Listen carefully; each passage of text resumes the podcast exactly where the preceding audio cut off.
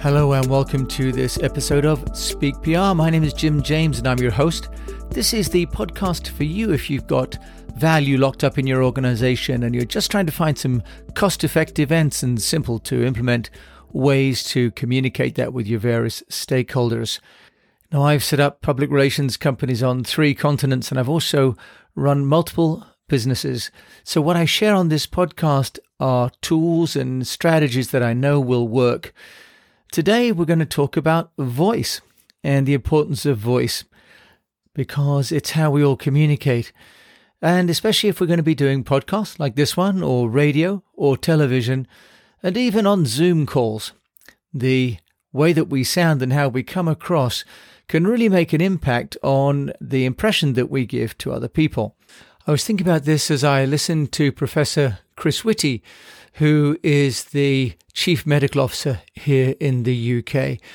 And he is described in the news here as the calm voice of authority, the clear headed expert at the helm of the nation's strategy to fend off coronavirus. So, actually, one of the things about Chris Whitty is the way that he sounds. And they mention here this calm, warm voice. And as I listened this morning on the radio, I obviously couldn't remember everything that was being said, but I felt secure listening to their prognosis and really their defense of the government's next stage of lockdown plans. So it led me to thinking about the impact of voice. And doing this podcast, of course, I've had to listen to my own voice, as you've kindly done. And often we're not that fond of our own voices. In fact, often, like for me, you have to kind of overcome a displeasure with your own voice in order to share what's on the inside. But it took me then to looking at what makes a great voice. And I was interested by a study at the University of Nebraska in 2015 um, by Nuttirudee Charoenruk. And um, uh, Nuttirudee submitted her thesis about the impact of tone and intonation and speech rate on how people respond to the questions being asked by an interviewer. So, the other way of looking at this importance of speech is the response that people will give us according to how we sound. Now, when we're doing an interview, for example, like when Professor Chris Whitty is on the radio, he leaves an impression with people and so we are even just silently or implicitly making decisions or responding to their advice according to how they sound because we've not met them, we're not personally involved with them. So I thought this study would be quite interesting just to highlight and then to look at what can we do about our voice. So um, Nuttirudee mentioned these elements of voice and of speech. One is pitch, one is intonation. The next is the speech rate. And the fourth one was disfluencies. And a disfluency is an involuntary disruption in the flow of speech that may occur during one's natural sort of speech or even due to a speech impairment. I was quite interested in that because I have a little bit of a disfluency myself. You notice probably uh, and I have to edit this out sometimes that I have to pause every now and again because I had a, a medical issue five years ago, which has resulted in some degree of loss of control over the left side of my face. So I was interested as well in the impact of people's, if you like, uh, own foibles. So what uh, Nuttirudee found in this research that she did was that the research was coding the five different interviewer personality traits into the research when they tracked the responses that they were getting to standard questions from interviewees. Now, the five personality traits that the interviewers displayed were expertise, trustworthiness, reliability, confidence, and easiness to understand. Now, I would argue that these are the five elements that anybody speaking publicly uh, on the radio or even one to one in a client or company meeting would still want to exhibit. So the interviews were taking place with interviewees uh, orally, so they were taking place over the telephone. And the interviewers were instructed to read questions with a proper phrasing and, and inflection, and to read the questions at a speech rate of two words per second. So they were then able to look at the different outcomes according to the different people and just their natural ways of speaking. In other words, they didn't ask the interviewers to speak in a different way, but just to speak in their own normal voice, but at a certain pace. Now, it's a long 180 page document, but the summary is that the interviewers obtained better data quality when they read the questions with moderate intonation and disfluencies. The voice characteristics with the largest effect on data quality is speech rate. Interviewers obtain better data quality when they read neutral questions with a two words per second. Interestingly enough, when they read socially undesirable questions, they should read them more quickly. Not quite sure what the psychology is behind that, but basically, reading at a normal pace eh, or speaking at a normal pace of two words per second is optimal for delivering information.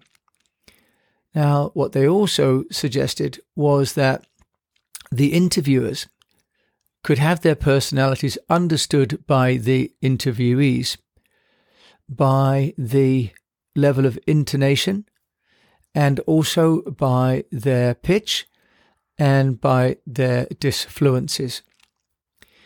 So it made a difference, therefore, to the outcome of the questions how quickly, how much up and down in the voice, and the level of volume and tone, whether it's low or whether it's high.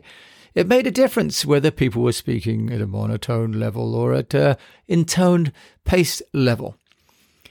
All these different ways of throwing the voice would impact the outcome of the same questions to the same people and how they perceived the person that was asking them questions.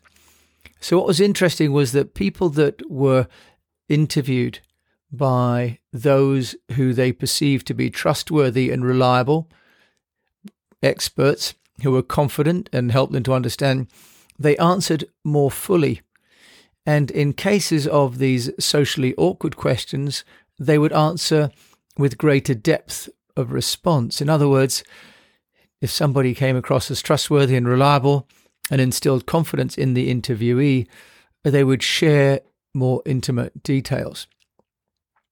I'll put the link in to the uh, dissertation, but I thought it was interesting because obviously, as we all are speaking, for example, on Zoom or on the phone or doing interviews on the radio or on television, how our voice sounds makes a real difference to how we're perceived, whether we like it or not. So then I did uh, some looking to see what would be some ways that we could improve the quality of our voice. So I'm going to share with you some information that I found. Now, first of all, it's worth commenting on the technology and the equipment that you use. So I'm using a Rode NT uh, USB mic. And uh, it's worth the investment, I think, in a microphone if you're going to be doing any kind of interviews. I've interviewed people on this podcast who just do it with the mic on the computer, with the headset mic.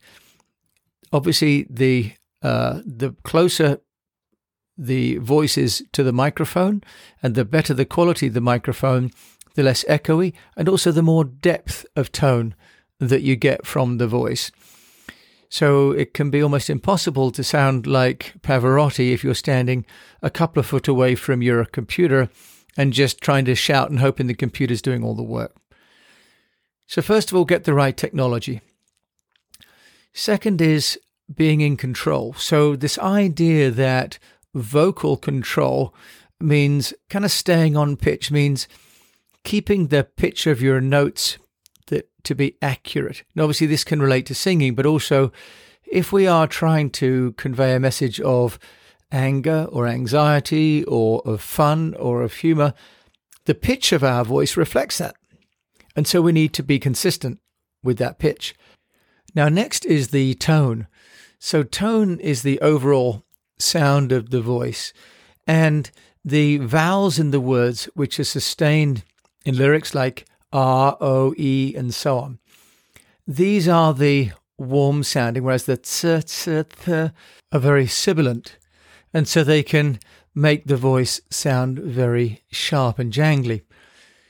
So we also have the timbre, the characteristic sound of the voice. Is it hoarse or smooth, hard or soft, broad or narrow, light or heavy, and so on? Now, personally, I feel as though my voice is a little bit uh, high. Um, one of the things I find, of course, sitting here in the studio shed is that it gets a little bit damp and a bit chilly if I have the uh, heater on, then the noise is too loud.